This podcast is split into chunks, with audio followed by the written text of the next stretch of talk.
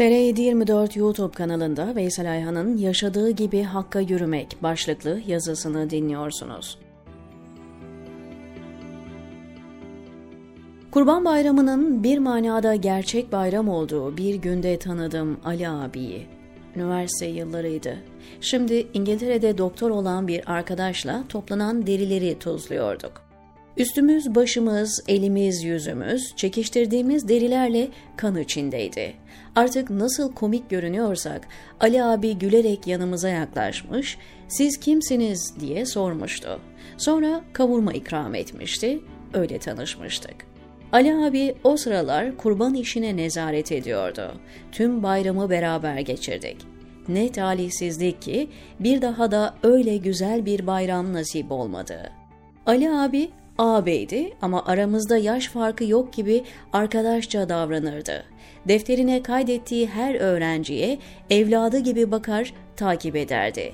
Mümeyyiz vasfı güler yüzlülüğüydü. İnsan sevgisi ve çevresine olan muhabbeti onun iman derinliğinin belki de bir yansımasıydı.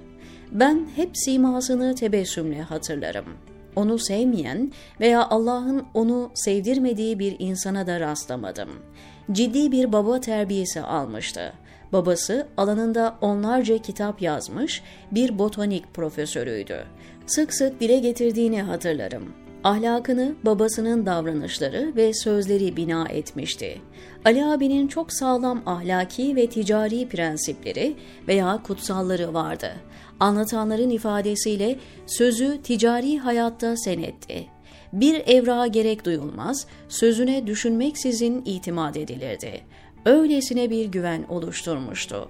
Fakat tüm bunların ötesinde belki de onu çoğu insan nazarında erişilmez kılan vasfı cömertliğiydi.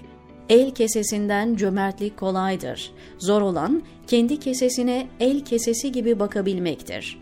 Zor olan parayı umursamamak ve değer vermemektir. Ali abi için paranın değeri nisbiydi. Varken değerli değildi. İnfak edildiğinde değer kazanırdı. İnfak öncesi para lüzumsuz, bir an önce insanın üstünden atması gereken bir yüktü. Bu, Hz. Ebu Bekri bir vasıftı. Efendimiz sallallahu aleyhi ve sellem hani namaz öncesi aklına sadaka verilecek şeyler gelince namazı bırakıp telaşla onları dağıtması var ya, işte o halet, o refleks. O nedenle de bir birikimi bildiğim kadarıyla olmadı. İstanbul'da kirada oturduğunu biliyorum. Hani aslı var yok o günün abdallarından Behlül Dani için anlatırlar. Kardeşi de olduğu rivayet edilen Halife Harun Reşit ona bir gün bırak bu dervişliği gel sana sarayımda bir oda vereyim der. O da sarayın bahçesinde bir ateş yaktırır ve Harun ben bu ateşin üstünden atlayacağım iyi bak der ve peynir ekmek, don gömlek diye bağırarak tek hamlede ateşin üstünden atlar. Hadi Harun sen şimdi varlıklarını sayarak atla der. Harun Reşit güler ve sarayda kalması için ısrar etmez. Ali abi ailece çok zenginlikler yaşadı. Ama o zenginlikler içinde bile ailece fakircesine sade bir hayat sürdüler. Çok yıllar sonra Riva'da bir çiftlik evi oldu. O ev bir kervansaray gibi hizmet verdi. Oraya gelip misafir olmayan insan sayısı azdır. Elif abla eşsiz bir ev sahibesiydi. Ali abinin telefonda bir saat öncesi 20 misafirle geliyoruz demesi kafiydi. Elif abla bir saat içinde ne yapar eder, nasıl başarır bilmem, içinden gelerek memnuniyetle tadı unutulmaz bir sofra hazırlardı. Açıl ailesi Anadolu misafirperverliğinin tecessüm ettiği bir haneydi. Biz Tanrı misafiri der geçeriz. Ama Elif abla ve aile fertleri misafirlerini bu sözün gerçek anlamıyla taziz ederlerdi. Sonraları Riva oraya gelen misafir gruplarından kendilerine sıra gelmez hale geldi. Hatta kendileri ailece birkaç gün kalabilmek için orayı emanet ettikleri arkadaştan izin istediklerini bilirim. Muazzam bir enerjisi vardı. Hizmeti tanıdığı yılları onu ahiret yolculuğunda karşıladığını ümit ettiğim Hacı Kemal abiden aktarayım. Gazete Zaman bir odalı bir yerde başladı. Sobamız yoktu. Küçük bir tüpte hem çay pişirir hem de ısınırdık. Sonra Allah nasip etti arsa bulduk. İş artık inşaata gelmişti. Yeni Bosna Kalender Sokak'taki 7 katlı binanın iki katını yapma planımız vardı. Kendime göre bir plan yapıp sabah hali vakti yerinde bir hayır sahibinden çimento almayı planladım. Vereceğinden de emindim. Fakat bütün izahlarıma rağmen yardım edemem dedi. Yıkılmıştım. En büyük ümidim sönmüştü. Ağlayarak çıktım. Yolda ağlayarak yürüyordum. Belki yarım saat yürüdüm. Birden karşıma Ali Açıl Bey çıktı.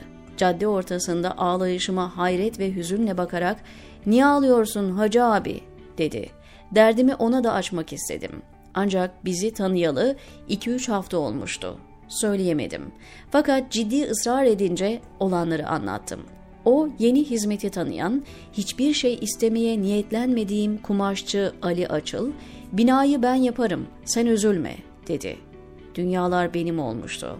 İşte gazete böyle başladı. Hacı Kemal abinin bunları anlattığı yıllarda Ali abi 35 yaşlarındadır. Henüz ticari olarak işin başlangıcındadır. Sonraları varlık içinde elinden geleni vermiştir ama o yıllar ticarete yeni yeni tutunduğu yokluk yıllarıydı. Ama o yıllarda da vermeyi başarmıştı. Geçtiğimiz aylarda Avrupa'yı dolaşmış, yüzlerce insana moral ve umut dağıtmıştı. Son gezisinden yeni dinlediğim bir hatırayla bitireyim. Kendisini Finlandiya'da misafir eden Hasan Bey ve genç arkadaşlarına sohbet sonrası şu soruyu sormuş. Bir erkeğin iyi mi kötü mü olduğunu nereden anlarsınız? Sırasıyla her biri farklı şeyler söylemiş. Sonra kendisi bir erkeğin iyi mi kötü mü olduğunu eşinin beyanından anlayabilirsiniz.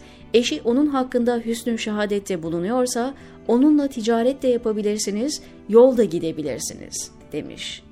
latif bir tevafuk ki bu konuşmanın hemen ardından Elif Hanım kendisini aramış, özlediklerini, nerelerde kaldığını sormuş. Ali abinin evlatlarına olan düşkünlüğü de çok dikkatimi çekmiştir. Çok eski yıllarda bir gün kızları için endişesini bana şöyle ifade etmişti. Keşke incinmeyecekleri bir bahtları olsa. Onların incinme ihtimali bile o gün için gözünü nemlendirmişti.'' Allah kendisine Çin'de Maçin'de bile hizmet etme imkanı lütfetti. Etiyopya'da 4-5 yıl tek kişilik bir odada kalarak hizmet etti. Bavul dolusu güllerle ailesine döndü.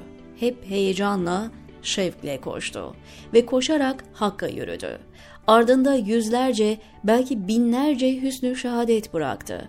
Dünyalık bir mirası olmadı ama onun asıl mirası bence delicesine cömertlikti ardını düşünmeden, sonra ne olur diye hesap etmeden verebilmek ve şimdi verdikleriyle orada. O nedenle de Ali abinin ardından hatimler okumanın yanında onun adına muavinette bulunmak onu orada sevindirecek güzel bir vefa örneği olabilir. Ali abiye Cenab-ı Allah'tan mağfiret diler, vefakar ve çilekeş eşi Elif hanımefendiye birbirinden nadide kızları Nedime, Melike ve Atike hanımlara Yiğitoğlu Alp Bey'e, diğer aile fertlerine ve hizmet arkadaşlarına başsağlığı ve sabrı cemil dilerim, diyor Veysel Ayhan TR724'deki köşesinde.